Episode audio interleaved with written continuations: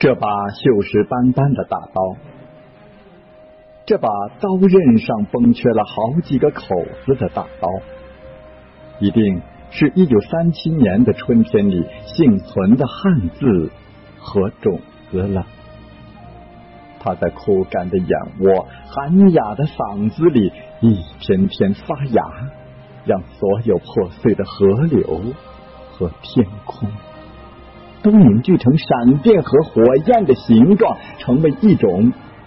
呼啸的铁。这把沉默寡言的大刀，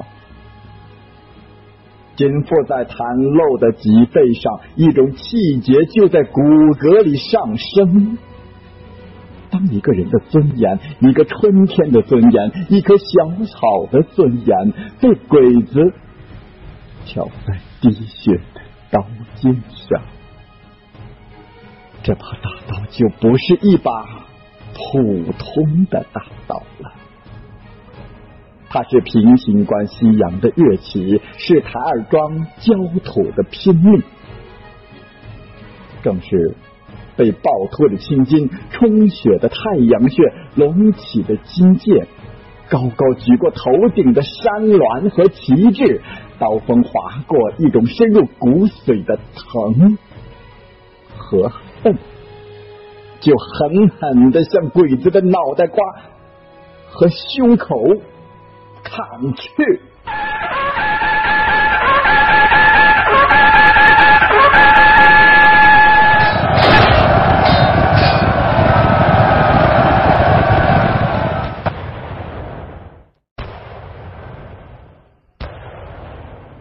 这把属于